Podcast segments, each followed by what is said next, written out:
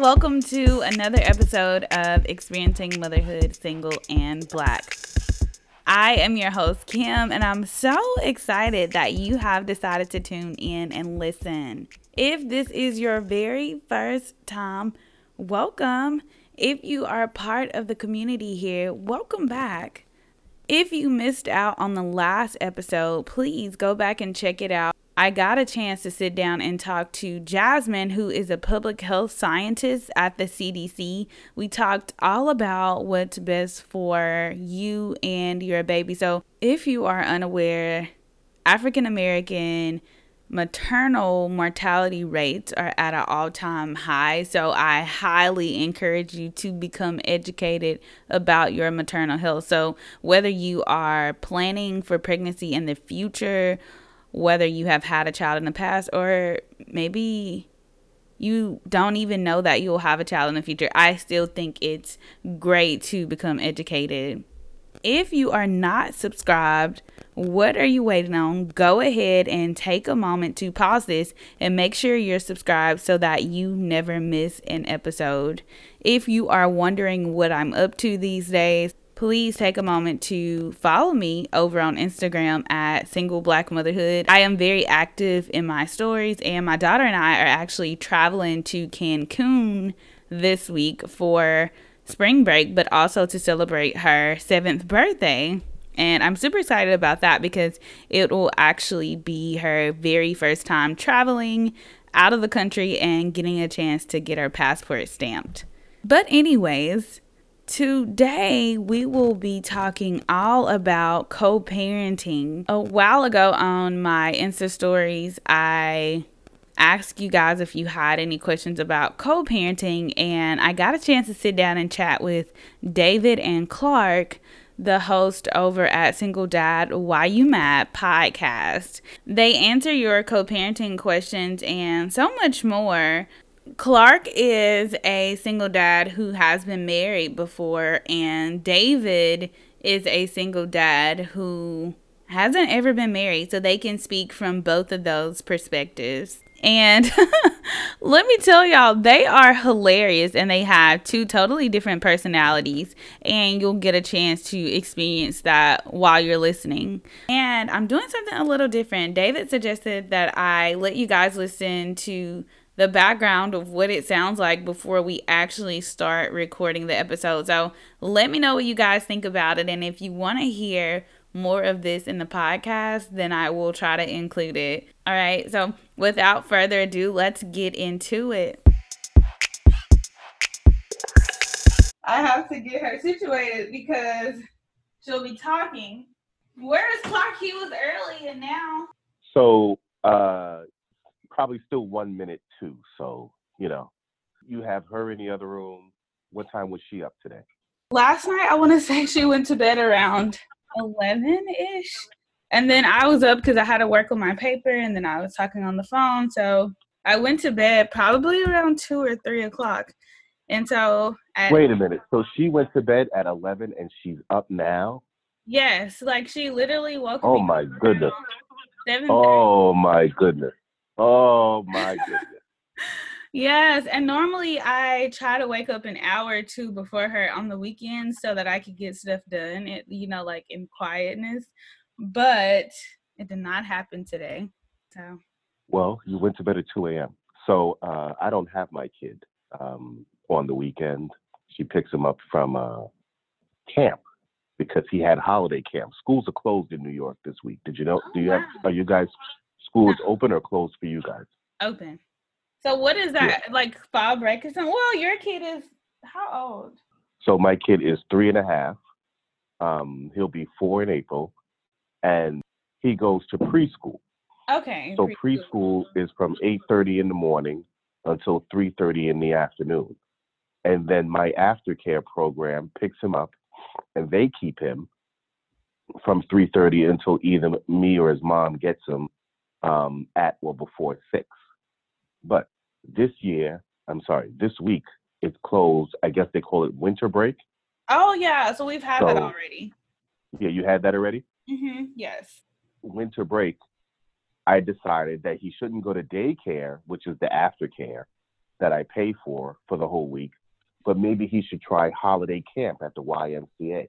Oh. So holiday camp, you know, is basically whenever there's a school holiday, you know, they charge you same thing daycares charge you to keep the kids, except they're doing different things. At daycare and or aftercare, he's there with a bunch of kids that are younger than him. Like he started there at a year old. wow. Um, yeah. So he's been there, you know, going on four years now. But all the kids there now are younger than him. They're all in in uh, you know high chairs or whatever else it is. And I felt like that wasn't challenging enough for him. Mhm. So um, I decided to send him to this camp. He's the youngest one there. They got 20 kids in there. He's the youngest one. The oldest is probably 10 or 11. And then they vary in between that. wow. So he's he being likes challenged. Yeah, right? he's being, so he cried. So his mother's job was to drop him off the first day. Okay.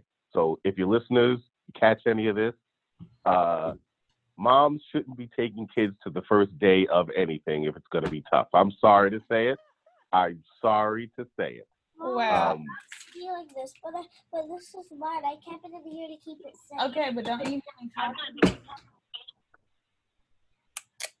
Okay, here. You're welcome. Sorry, she was So- like recording and then she she uh, took him. He started crying that he didn't want to stay, and I got a call around 9:15. He's supposed to be there at eight. I got a call around 9:15. I didn't answer it because I was busy doing something else. She called back at 11:30 to tell me that he was at work with her and she needed me to come get him. what? I'm like, I, I, we can't do this. Yeah, we can't do this. He's got to go to camp. I'm paying for this too. Come on, he's got to go. Yeah. So uh, I went and picked him up from her job, and uh, I took him down there. I could tell she didn't feel comfortable with it, but I said no, he's got to go. Now, when we got there, right, he was uh, tearing up a little bit okay. right? So so I sensed, you know, that he was scared. Um, you know, and I had the conversation with him. I just took him to the side and I had the conversation with him. Dude, you're a big boy now. You got to do big boy things. You can't just go to uh, uh, uh, the other place because everybody's little there. These are all bigger, you know. And I understand. And he started. So I went and we sat down and I ate his lunch with him, and he got over it, and he said he was ready to go and he's been fired up about this thing ever since. Ever since. That's awesome. Look at that. right? Yeah. That's why I say, ma- mamas can't drop the kids off for anything new, any big transition. It's got to be dads. I'm sorry, because y'all they start crying. Now I'll be honest though. Let me be honest. If it was a girl, if I had a girl, I cannot say that I would be acting the exact same way. I am pretty sure I would be so much softer on a girl. But still, you got to get through this. You got to go through this. If you if you want to be all that you can be, you gotta you gotta try this at least. Yeah, that's I have to have those types with my daughters sometimes. I think though for boys it's easier coming from their dad than their moms. But then some moms don't have the dads and you know, so they have to do it. They don't have a choice. Yes, especially you know the distance that uh, you and your child, your co-parent lives in, right? Your co-parent is still where in Atlanta, He lives in Memphis actually. Memphis. That's right, Memphis. Yeah. And we don't and really so, cope yeah. Okay. So I just wanna you know, it's pretty impossible. Well not impossible, but yeah. Like we don't really co-parent. I think I told y'all that whenever I was on y'all's podcast. Uh, yeah.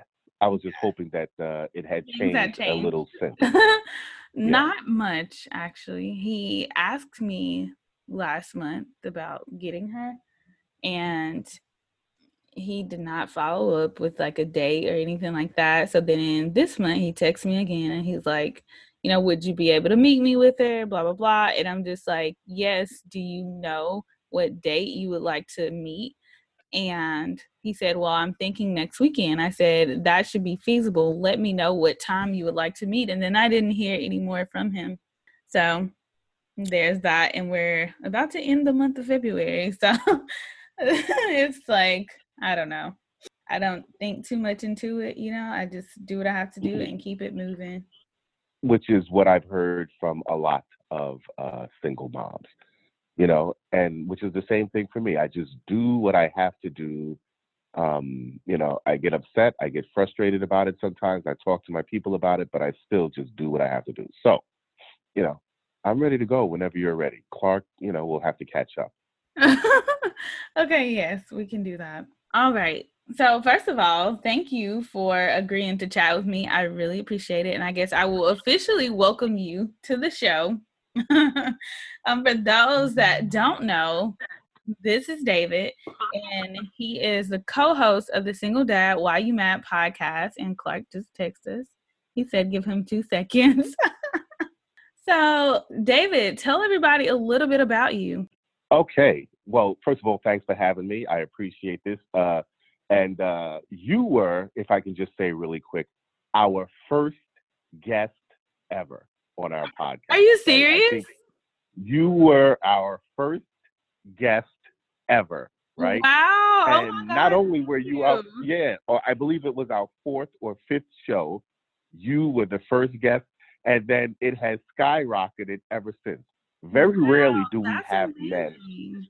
Very rarely do we have men we usually have women. We have a podcast called Single Dad, Why You Mad, right? And the single dad um, is obvious, but the why you mad is ambiguous, and it's ambiguous for a reason.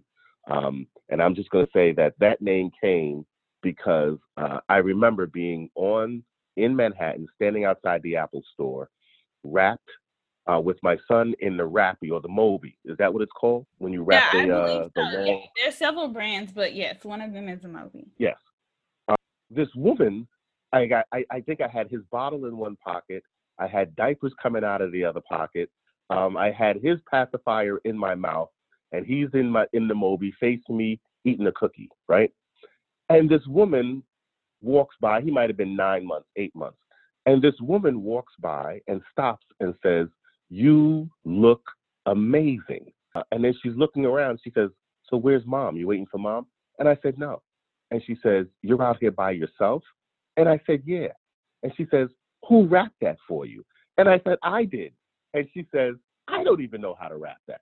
And that's where the why you mad came from. People were always coming up to me as a single dad. If my son was crying, you need to do this. Um, if they saw me with him, they just stare, like get amazement. And I'm like, why are you looking at me like that? So that's where the why you mad came from. It's not, you know, really like, you know, I'm mad or people are like physically angry. It's a metaphor, if if I can say that. So we have a single dad why you mad podcast. Um, we air on Sundays. I am uh, 54 years old. I will be 54 uh, March 3rd. So yeah, what is that? A week away? Two weeks away? Wow. And um, yeah, my kid will be four years old right after that. I had him at 50, so I say that all the time. Also, I had him at 50. I did not have him. His mother had him. Um, but uh, I had my first and only kid at 50 years old. Oh my! And, and how does boy. He yes, it is. So how old boy. is his mom, if you don't mind me asking?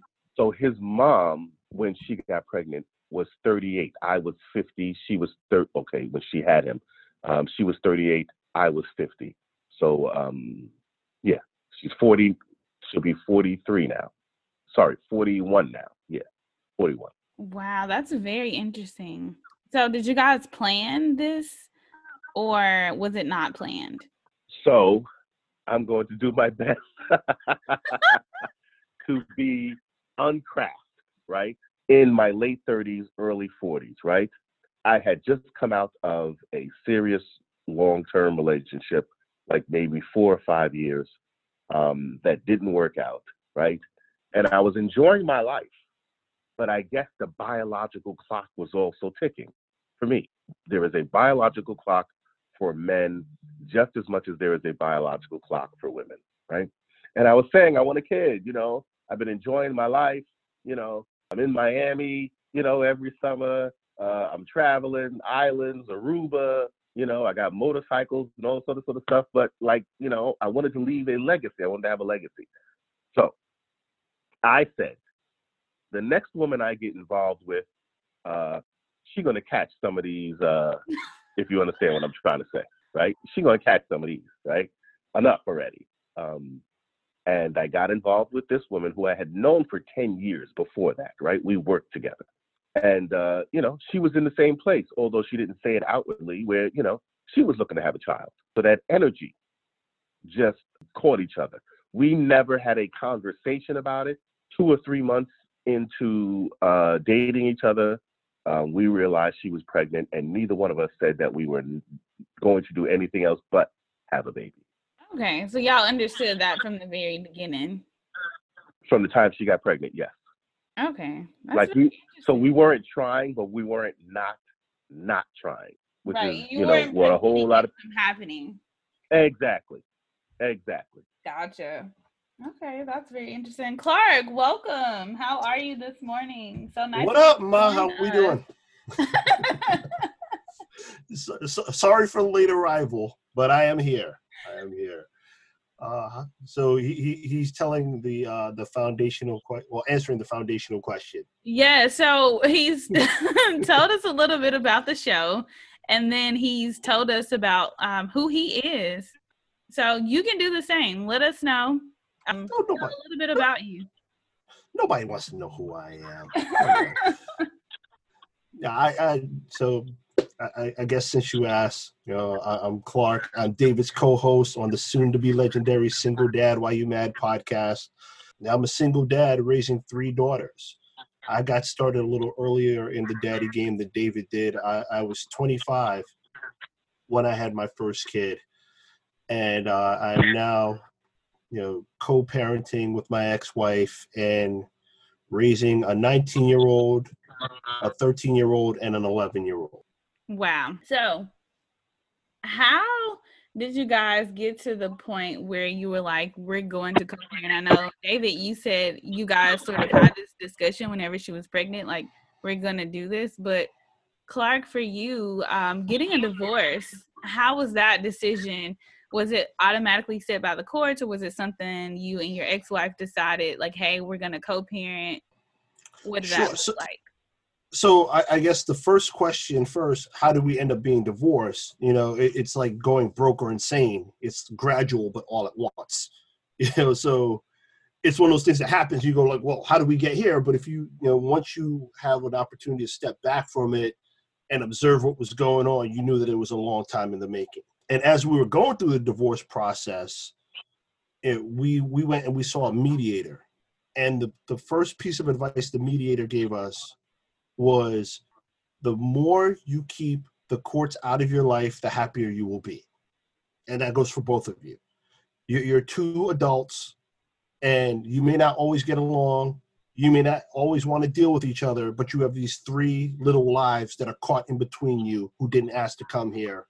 And if you can sort it out between yourselves, you're going to be a lot better off for it. And I never got that advice. Nobody ever gave me that advice. Most people don't most people don't, and, and especially at that time because we we started going through our divorce process, or we we separated in 2009, and there was a lot of divorce going on on the tail end of the financial crisis. And so you, what you saw, or what we saw, was a lot of our neighbors and a lot of our friends going through it.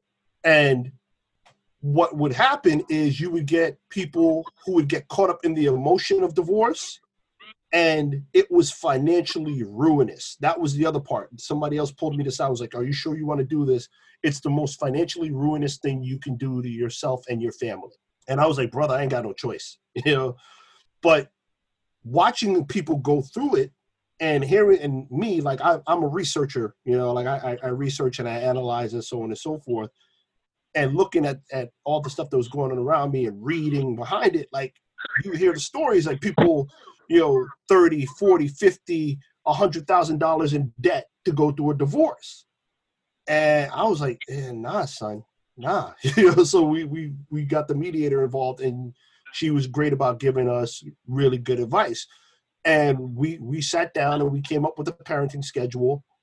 And for the most part we adhered to it you know but we also realize that if there is a need for change, if there's a need for flex, you know, we should be willing to to to work with each other on it. Like for me, you know, there are times where I'll travel for work, so I'll have to be gone for a handful of days, or she may travel for work, or she might just be like, I need a break and I got this going on, and so we'll juggle. But for the most part, like I have them four nights a week, she has them three nights a week, and you know, we'll, we work around that. So that is the part that we have been able to manage, me and my co-parent, um, uh, without the court's help, right? Somewhat. Like prior, before going to court, we had already established a schedule. We were going to split my child 50-50. Um, and we were doing that before. The only issue was that, you know, um, you know, there would be times when, you know, the schedule would just be all over the place and I couldn't just, and I couldn't manage or get a handle on it so we sort of went to court to formalize it, um, where you know it became a written document. But we always agreed that you know we wanted to split our child 50-50, and it's easy for us also, unlike you know probably a lot of other co-parents out there, because we live around the corner from each other. You know, when we broke up, I got an apartment right around the corner because I was not going to be but so far away from my kid. You know, knowing that I would get calls in the middle of the night you know, if he's sick or whatever else it is and needs to go to the doctor, just, you know, having experienced that with uh, nieces and nephews that I grew up with, you know, kids get sick. Sometimes in the middle of the night, they show up with a fever of 102 out of nowhere, right? And, you know, somebody's got to run them to the hospital. And it was just easier for me if I lived around the corner where I could, you know, be available and be ready and be easily accessible that that makes absolute sense. If you think about any relationship, right? Like proximity matters in in in helping to build and support that relationship.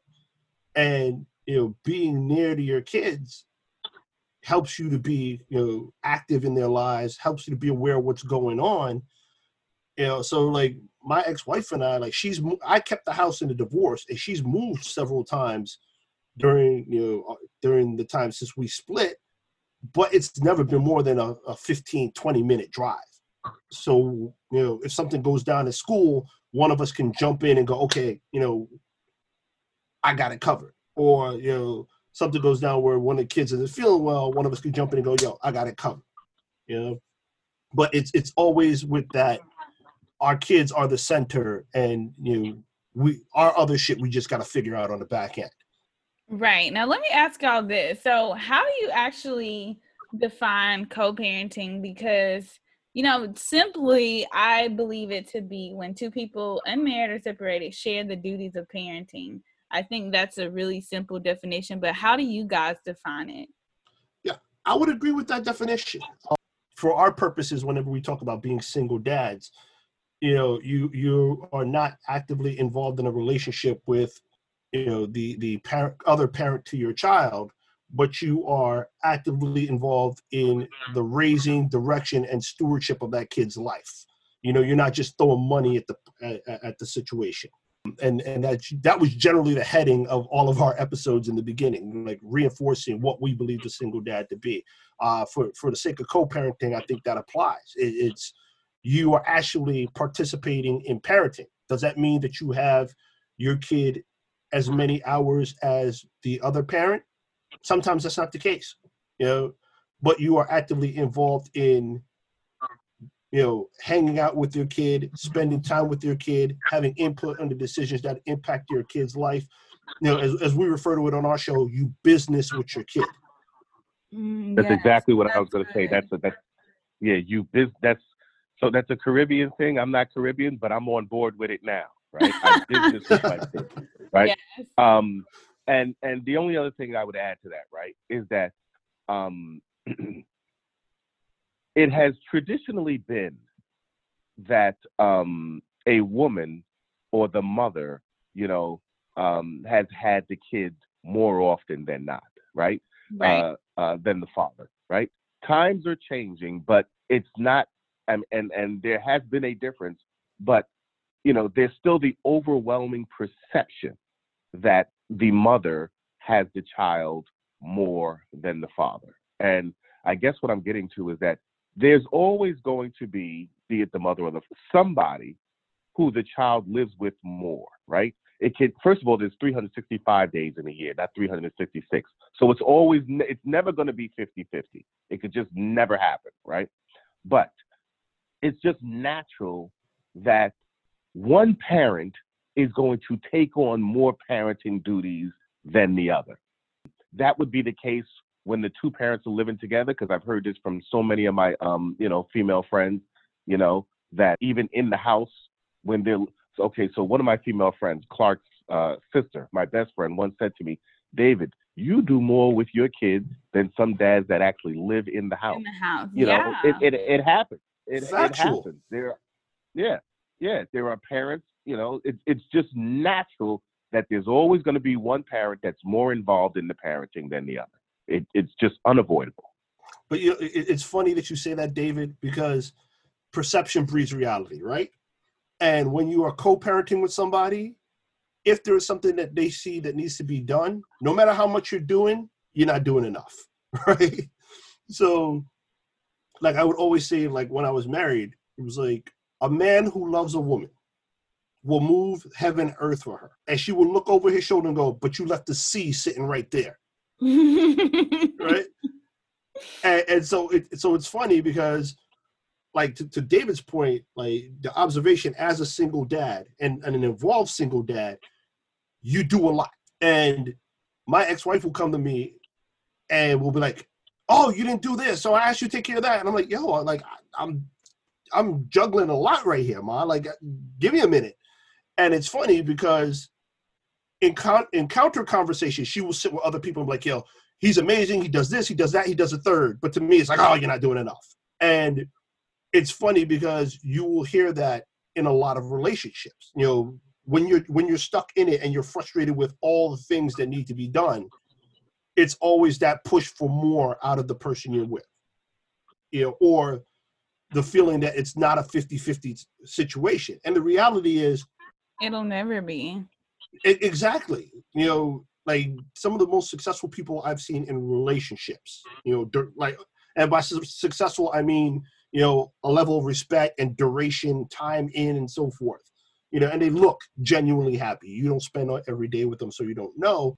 But like the conversation we have, like I've had with them uh, and people in those situations over the years, and it's almost universally it's like, yo, that 50-50 thing is a hoax. It's generally like 60-40, 80-20, and it swings back and forth.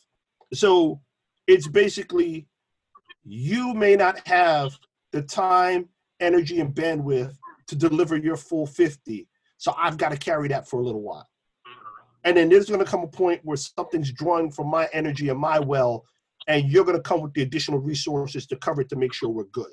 But that's the part of being a team. Yes, and you know, to your point, Clark, I think that a lot of women don't really realize what they're doing until you actually sit them down and let them know. And even then, they have to really think about it to notice that it's a problem. You know, like we're constantly uh, wanting men to do more when they are most of the times doing the best that they can do, right? So I think that's something that uh, moms, if you're listening, you know, be mindful of that. And I never have done that that I can recall, but I do hear about it often from a lot of guys. Well, yeah, I mean, because So, so no, go ahead, David. yeah so you know it's similar to to to work right you know i've got a couple of people working for me right and there are certain people who only have the capacity to do certain things and they are truly doing the best that they can do. Mm-hmm. it's not what you know employee a would be doing. It's not what employee b could be doing. It's not what employee c could do. But employee d you know um in comparison to everybody else can only do you know 10 widgets a day but he's doing the best he can. Meanwhile employee a is pushing out 25 widgets a day. Employee b is pushing out you know 18 employ you know people you know are generally even when you know it's fucked up Yeah. what they're doing are basically doing the best that they can do. Can they do better? Absolutely. Could could they use a kick in the ass sometimes to, to do better? Yeah absolutely but in that moment in that time that person is probably doing the best that they know how to do. Yeah, or, or you take it another another step, right? And one of the things like as we're talking about business, and it I think it relates to relationships. The difficulty with exceptional people is sometimes they don't realize that not everybody's exceptional in the same ways, right? So using the example of, of, of a work situation or how it relates to how it relates to relationship and coupling and co-parenting, there are going to be certain things and certain ways that you view the world because of your family of origin, because of your experiences, because of just you know the way you're geared. That the person that you are sharing space and responsibilities with is not going to see them, right? And you, using my specific situation as an example, my ex-wife is incredibly detail oriented and meticulous and organizationally savvy like in, in terms of structuring things and, and putting things together like if you ever want a party planned boom she's your girl and she will she will get every single meticulous detail down to the t i do not have the bandwidth for that i do not have the eye for it and that is often a source of butting of heads for us because there will be little meticulous things. And she go, well, how do you not see that? I'm like, bro, like that, that's not in my wheelhouse. Whereas I tend to be a, a larger picture, longer term macro thinker. So it's okay, how does this impact the 5, 10, 15, 20 year plan for the overall family or, you know, in, in business terms, the organization, right? And so in dealing with her, I know that she's thinking about what's going on in the next five minutes and the intricate details of that next five minutes. And I'm like, bro, like, okay, you're focusing on that tree, but the entire forest is on fire. How do we how do we put that out? And so it becomes that juggle. And a lot of times when I have the conversations with with my female friends who complain about their partners, you know, it's it's it's a lot of that. It's the idea of I'm exceptionally good at this thing, or I view the world in this very finite way. Why can't he do this? Why can't he change and see it the way I do? And is and my rebuttal is, why don't you broaden your lens and realize that your lens is not the only lens for the universe, and there might be a whole lot that you're missing by by not opening that scope. Oh, that's good. That is so good, Clark. So I just want to say though that whatever our opinions are about, you know, the state of American marriages and relationships, it's really hard to argue against the need for consistency, ability, and effective communications between both parents for the best possible in- outcome of the child. And so, with that being said, I just want to talk about, you know, Clark, I think you mentioned that you have a, an agreement and i think david you to have one too. So how did you get to the point of like, deciding on who's to have what days and then actually making sure that you guys remain flexible? Because i think a lot of people argue about these small things. They're like well you know you said you were going to get them on this day you weren't able to get them now it's you know a week later and they're both angry at each other and they can't put those differences aside to you know come to an agreement so what are some ways that you guys have worked through it initially Um, So um, go ahead, Dave. that is a great question, right? Um, and I think that there's a, a a difference. First of all, I want to start here in our situations, right, and the situation that you just mentioned.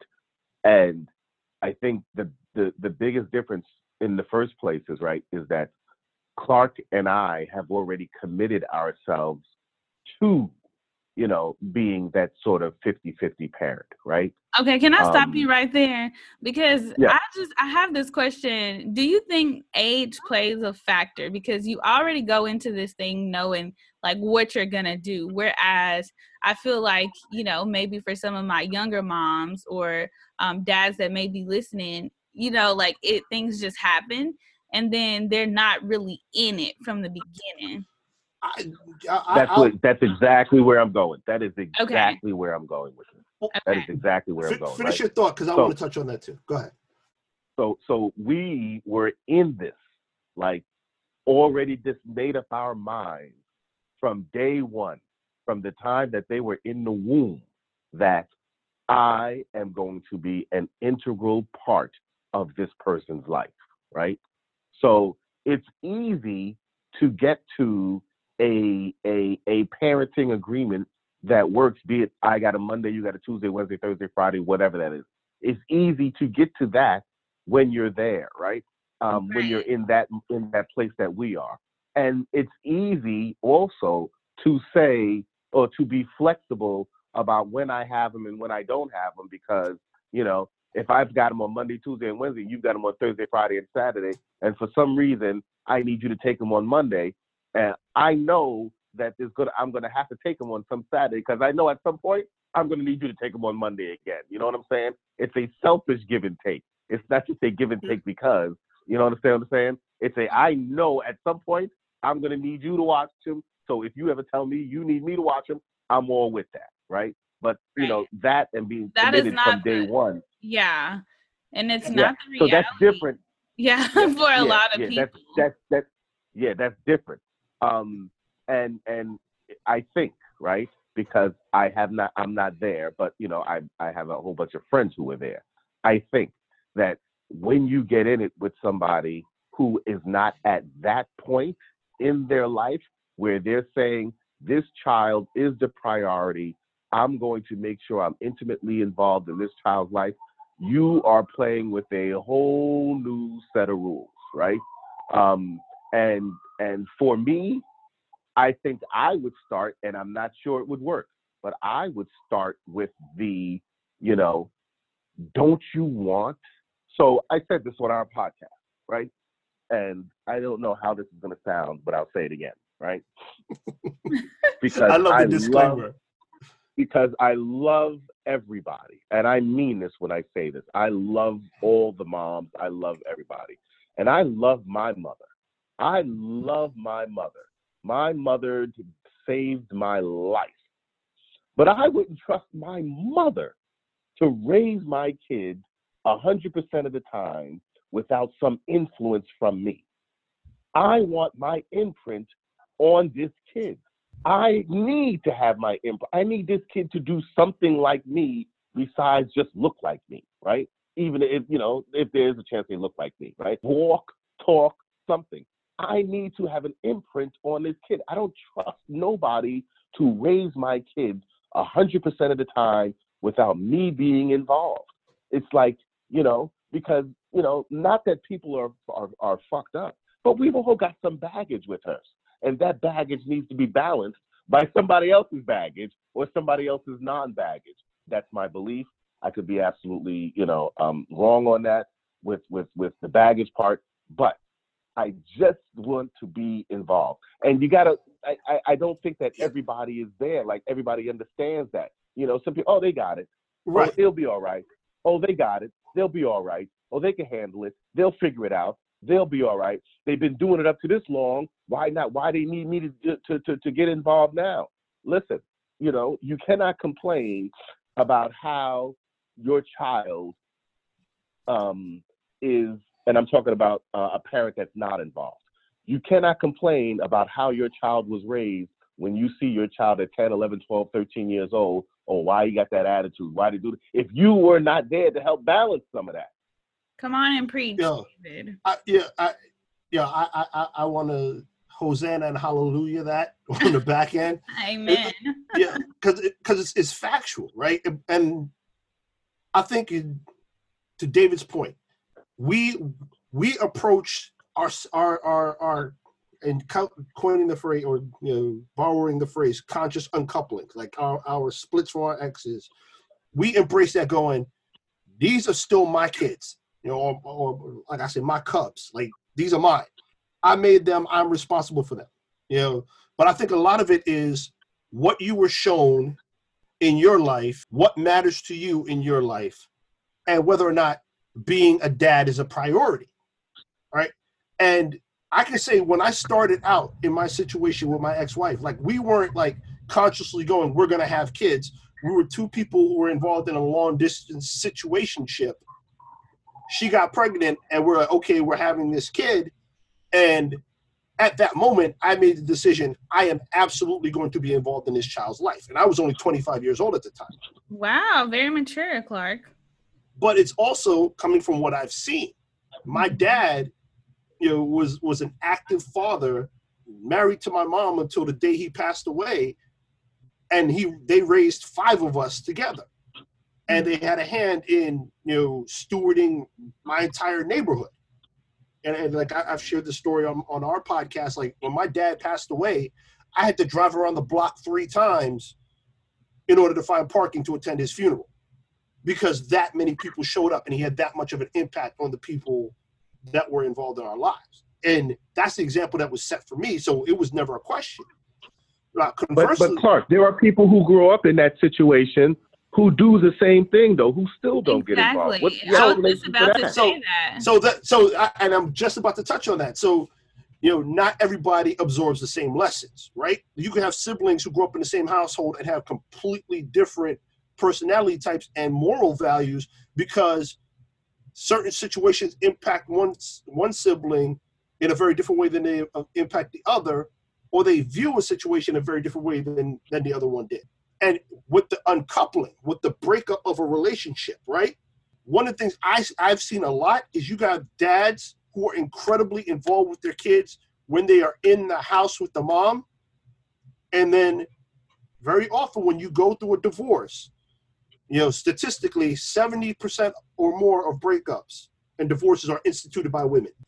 Women, when they go, and this is statistically and, and anecdotally, conversations I've had about it at least, women, when they approach divorce and they approach leaving, this is something that they sit with and they noodle for six months, a year, five years, 10 years. Something has been building within them, and then they decide to leave. Very often, when you talk to guys on the onset of a divorce or, or a huge breakup, especially when there's kids involved, they're usually like, I was caught off guard. I didn't know what was happening. I can't believe she left. I thought things were okay. Or, yeah, we were always happy, but, you know, that's just part of life. So, I say all that to say that very often these in, guys who started off as involved dads see the breakup as the dissolution of the family as a whole. Mm, And they go, yo, oh, you don't need me? Oh, you, you're turning your back on our family? I want no part of it. And I can't tell you how many single moms I've met who were like, oh, yeah, you know, his father moved back to Russia after the kid, you know, after we split, or you know, her dad is living in in in Arizona now, and we live in New England, you know, or he picked up and he, you know, he moved back to Puerto Rico or wh- wherever it is, you know. So a lot of times it's that resentment that dudes feel about the breakup that caused them to stop businessing with their kids, which I think is Ah. horseshit, but you know, that's their lens. And so the, the, the so the, the the big problem is if somebody does not view something as a priority it's very difficult to change their mind right? So if you're dealing with a dude who wasn't active and attentive to you as y'all were dealing with each other and then he finds out you're pregnant he's not going to automatically become active and attentive to that child. You you you're trying to make chicken salad out of chicken shit. Yes. if you're if you're dealing with a dude who's active and attentive to you and your child, and then y'all split, and he's resentful of the breakup, you know, it, it may take. There, there's a potential for coaching and conversation to make sure that he maintains that relationship with the kid. But if he's a dude who you know just took his ball and ran, good luck because he probably ain't gonna come back. Yeah, and Clark, that's But, really good. but, I'm sorry. go ahead. Oh, No, go I ahead, was just gonna say that's really good information too to um have when we're out here like dating now. You know, other people going into it. I think we should learn a lot from our past experiences because I'll say like whenever I was younger, nobody ever really talked to me about relationships and communicating and what that all looked like. And so you know, I was with my child's father and I talked about this, I think, whenever I told my story, you know, when I first started, but he actually had a kid in high school and he wasn't really involved in the kid's life. I mean, he would work and send money, but he wasn't physically involved. So then, you know, I got pregnant thinking, okay, since we're together, everything has been great. Like he's going to be involved. But um, it wasn't the case. If I didn't ask him to do something, he didn't do it. And he was raised in a household with both his mom and his dad. His dad was partially active, but he mainly worked while his mom stayed at home. And so I didn't know anything really about their family dynamics until later. Oh, that that is that is so huge, right? And I don't mean to get on my soapbox, but like that, that's something like with all of the relationship conversations I have with my with my friends and people who reach out to me with these questions, I'm like, know who you are getting involved with before you commit to that situation. Yes. What is what is it like? What's their family of origin look like? And it's simple things like, did they grow up in a large family? Did they grow up in a small family? You know, were both of their parents present? What was exemplified for them in terms of relationships? You know, did they see people who disagreed but continue to work towards a common goal? Right? And does that align with what you saw? And if it doesn't, if it doesn't align, are you willing to do the body of work? Oh yes, I was just about to say that. Are you open to coaching? right. And and the and the problem is most of us aren't. Most of us yeah. aren't. And and it's funny because, like, as a single dad, the question and and David, you know, you can chime in on this, but like as a single dad, one of the questions I get all the time is like, oh, when are you getting remarried? Oh, oh, don't you miss coming home to somebody? Uh, don't you want to be in a relationship? Don't your kids need a mom? I'm like, well, first off, they got a mom and their mom is active and you know bends over backwards for them. So that that that's check. I said, as far as me, why does my happiness bother you? Do I look like I need the stress of, you know, trying to meet and deal with somebody who's not doing the body of work to improve themselves in the way that I am? Because yeah. most of us aren't. Most of us go into situations and we go, what's wrong with all these people versus oh shit, what's wrong with me? Right. What can I do to be better? Right. Or even worse, why am I attracting these people? Oh, yo, know, wh- why am I attracting these men that are like this? And the response that I have to to to my friends is wolves don't hunt lions, right? You are carrying yourself in a way and sending out signals and in, and entertaining people who are going to prey on you and you leave one situation with a person who exemplifies those behaviors and then moves to another situation with another person who has the same set of behaviors and you wonder why. Or you get in a situation with somebody who's good for you and your toxic behaviors spill over and destroy the situation. And that, that that's both male and female. It's not just women but you know it, we we are all guilty of it. If we're not open to the coaching and the development that it takes to number one realize what your issues are. Number two, work on those issues. And thirdly, don't entertain people who don't have the same intention and energy as you. Because you like th- th- this is what a lot of us get into when we when we end up in parenting situations. We go, that person is attractive, that person, you know, is you know fun and exciting, especially when we're younger, and that person is great in bed. And we get sexmatized, you know, like we get blinded by by the sexual energy or you know, one of my friends refers to it as NRE, new relationship energy. And we're just going and we're, we're feeding off that without thinking of the long-term ramifications of having that person in your life and potentially having that person in your life forever. You know, like I, I like I refer to my ex-wife and I as being inextricably bound. We have these three kids that, you know, granted they're approaching, you know, two in teenage years, one more approaching it, but the way I see it, parenting isn't done when my kid becomes 18. Parenting is a lifetime journey. Oh, absolutely. Right? And so I'm not giving up my relationship with my kids for the sake of avoiding you. And I know she ain't giving up her relationship with the kids for the sake of avoiding me. So we just got to figure this shit out. Yes, David, I know you had something you were going to say. Yeah. So I, I like, I witnessed uh, this thing. I was in court yesterday, right? And I witnessed this guy who, you know, and I'm going to say young, I'm going to say, you know, um, late 20s. And I can call anybody young because I'm 54, right? um, I'll, be, I'll, I'll, be 54. I keep I keep adding. I'll, I'll be 54.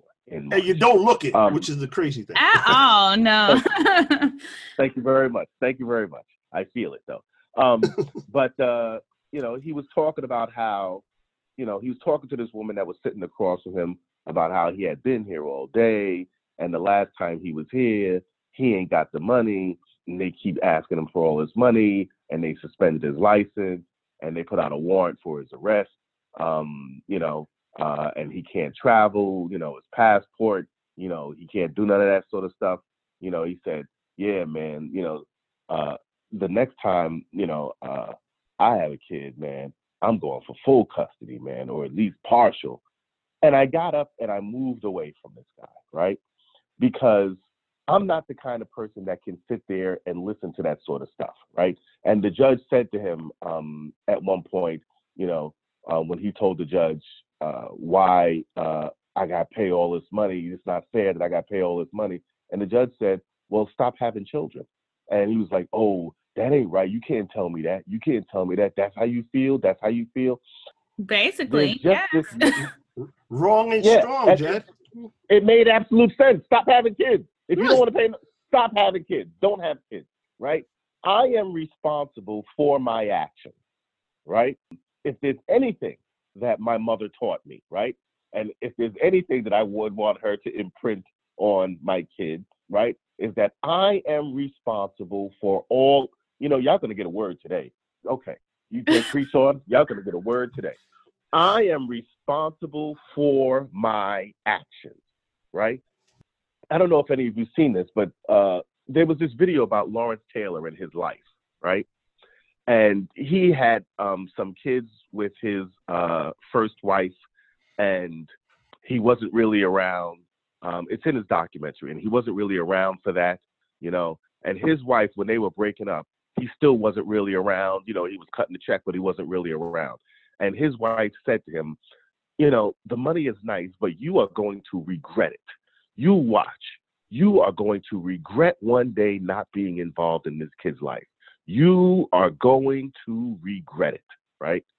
And then they later on in the documentary, his daughter is getting married, and she is being walked down the aisle not by Lawrence, but by her by the mother's second husband, whom she married and they had been living together and he raised those kids, you know, outside of child support. He raised the kids that they had. He was right. walking her down the aisle. And Lawrence Taylor was sitting in the front row at the wedding, crying uncontrollably. He couldn't stop crying. It was out of control. They, he was blubbering like a baby. They got it on film, right? And they went to the mother and they asked her about it, and she said, Good for him. That's exactly what he gets. Good for him. He missed out on raising these kids. That's why he's crying because he feels bad about it. I do not want to get to a point in my life where I feel bad about having not being able to show up for my kid on an instance when I absolutely could have shown up for my kid, right? It's not just about the money. And I say this to people all the time. It's not just about the money. Right. You, I, can't, I can't tell you how many of my female friends would love to be able to drop their kid off at their baby daddy's house over the weekend just so she can go out and fod it up for a weekend. She would love to do that.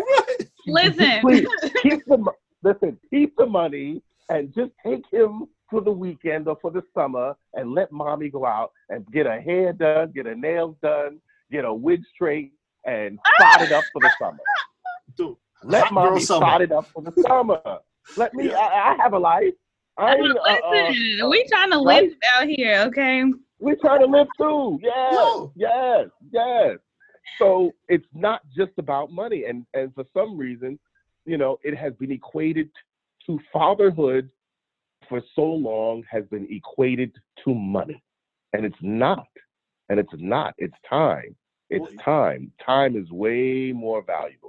It's just way more valuable even even in traditional families, like the, the old school 1950s, you know, benchmark that's held up in our face, like, oh, daddy works, mommy stays at home, and you know, that's the way it is. Mommy handles all the stuff with the house and the children. But you know, even in Leave It to Beaver, they came into their dad's den, you know, while he's sitting there having his after work martini, and they have conversations with him, you know, and he provides them with advice or he goes out in the backyard and he throws, you know, he tosses the ball around with, with, with Beav and Wally and the neighborhood kids or whatever the hell it is. Like, even those dads business with their kids to some degree. Like, yeah, if you're in the factory all day or you're at work all mm-hmm. day, you know, you need to come home, you need to take a couple minutes to decompress, but you're involved and you're active and you're present in their lives. You know, and and it's it's it's wild because like the the back end conversation. You know, like I I- I've seen so many of these situations where you get dudes who don't business with their kids, right? Like they don't spend any time with their kids. They don't look for their kids. You know, it's like, oh, I gotta take my kid this weekend. I gotta babysit my son on Thursday.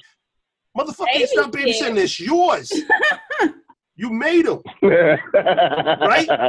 but you you'll hear that, and then they'll be like, oh, oh, oh, like it's a burden to be involved with or stop doing what you gotta do to spend time with that kid. And then you fast forward, and these be the same dudes who in their 50s or 60s or 70s be like, yo, yeah, I got some kids, but they don't even come look for me. They don't ask for me. You know, they don't pick up the phone when I call. You know, or my daughter had a wedding and I didn't even, you know, I wasn't even invited to the wedding. She ain't seen you in 30 years. Sadly, that may be So- me, but that's another topic. yeah. Right. So, so, so I think one of the things I would I would offer, you know, um, um, to get back to your original question, um, is that in Brown versus the Board of Education or any of those other stuff, right? The laws were already there. The laws were on the books, right? Um, white people go to this school, black people go to this school, right? The law was on the books, right? Segregation, white people over here, black people over here. To argue the law, to argue the facts with somebody about this, you know, um, um, I need time off, or you never had them, or whatever else it is, or I have them all the time, probably is not going to go anywhere, right? Not at all. We won. Thurgood Marshall won that conversation on the moral argument. His moral argument was that it's not right. His moral argument was that this is not good for the long run. His moral argument, if you're going to have an argument with somebody about something like this, I think start with the moral argument that don't you want to have an imprint on this child? Don't you want to be involved in this child's life? Don't you want this child to know you? You can't, if you, it's never too late, but it could be too late. It happens. Don't you want this child to be the best that they can be? Do you want this child to grow up with the same resentments you grew up with? Do you don't you want this child to have the best that they could possibly start with the moral argument? If you're looking to get your co-parent involved, you got to start with the moral because the factual arguments, people ain't they they they they, they you know they it, it it goes over their head. Uh, it goes What I- right by them. What what I'll add to that though is that the moral argument, in order to make the moral argument, you got to understand where that person's morals lie. Mm-hmm. That's Right. good. Yeah. You got to understand. So if I'm appealing to you from a moral and and uh, and also like and, and it's, I swear to God, I say this all the time, man. I say this all the time. Like we are very unique individuals going through similar circumstances. So I've had like a similar conversation to this at least four times this week, and leading to the point that I'm about to make right now. You can say anything you want to anybody on the planet so long as you phrase it properly. So long as you phrase it in a way that they are willing to receive the message, right? Like I, I like I worked in corporate training for years, and one of the things they would say is, if I'm trying to impart information to you, and you are not getting what I'm saying to you, the the the problem is not in your understanding. The proper is in my, the problem is in my delivery of the message. And so, as you're communicating with your co-parent, you've got to understand what do they value, right? What do they value, and how are they going to receive the message? So, if you come at them angry and militant, and from a, a moral superiority position, particularly with men, they do not tend to be receptive of that At all. at all. Because oh, why you nagging me? Why you yelling at me? Why you in my face? Oh, right. And and then it becomes the wrong and strong situation where they're absolutely in the wrong morally and and and and and from a parenting standpoint, but they're just going to dig in their heels and keep going in the opposite direction. You know, I think the other side of the coin, which we, we haven't really talked about, and I think it, it bears it bears bringing into the conversation is when the child is weaponized against the other parent, right? Yeah. So it becomes you didn't do the shit that I wanted you to do, so you can't see your child. Or you're not providing the amount, the amount of money that I want you to provide, so you can't see your child. Or I'm telling the child certain shit about you that isn't necessarily true, or I'm painting the narrative in a certain way, so you can't see your child, right? Or you can only see the child on my terms, which is another scenario where, and, and it's a very prevalent scenario where you'll get guys who just throw up their hands and go, "I got no rights, I got no wins, the law is against me, she's against me." You know, this kid will figure it out, and they'll come find me whenever they're ready to find me. So Clark and I feel differently about that. I don't know if you know this, but we feel we we we we're, we're on different uh, sides of the coin with that. I like I, I I don't support it. I don't say that it's right. I'm saying that that's just another lens for the paradigm. Yeah, it, And- and- and I see it and- happening too. Go ahead, David. And my position is, uh, guys don't take no for an answer on these streets. I can't tell you how many times a girl done told the guy no in the club, and the guy keep pulling on and keep going after and keep going after until he get at her. Right? Guy out here hustling on the street, he don't take no. Guy out here, uh, you know, um, uh, uh, selling T-shirts or, or or or whatever else it is, they don't take no for an answer. People know their rights when they want to know their rights, and then people don't want to know their rights uh, when it's convenient for them, right? Um, can't you even when you are not paying child support, you still have the rights to visit your child and see your child and spend time with your child. If you even if you are completely financially irresponsible for that child, that has nothing to do with your visitation rights. If you want to properly pursue your visitation rights, I think people use that as an excuse. I, you know, I, I think you're absolutely right. And but I will also say this: we, especially people of color, but I think I think it's all people, but I, I think people of color in particular, we rely on word of mouth and anecdotal evidence versus facts a lot of the time, right? And so, perfect example. I was at an event, you know, two or three days ago, and I was talking to an attorney and we got into the conversation of like disenfranchisement and like you know the right to vote and so forth. And he was like you know felons can vote. I was like no they can't. Like once you once you you've had a felony you can no longer vote. And he goes that's not the case. And most people think that. And he started citing the body of work and i'm like oh shit.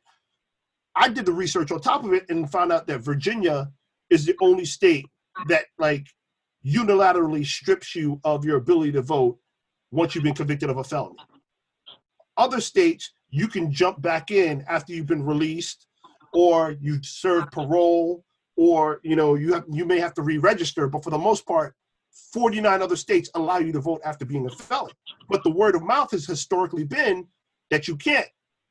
And then when you look at the statistics that means that like one in six like or over 20% of, of, of the black population is removed from the vote and then you see the impact it's had on you know on the way that like elections have panned out from a presidential and senatorial election cycle over like the past 40 years right? And i say all that to say if every man you meet as a young man tells you oh yeah i'm, I'm in court for this child support and oh no matter what i say you know i got no i got no rights or no matter what i do you know they're just going to keep taking from my check and you know I show up and she won't let me in the house to see the kids, or she won't let my son come outside to see me, or whatever it is, you fall in line with that because that's what you've always been told.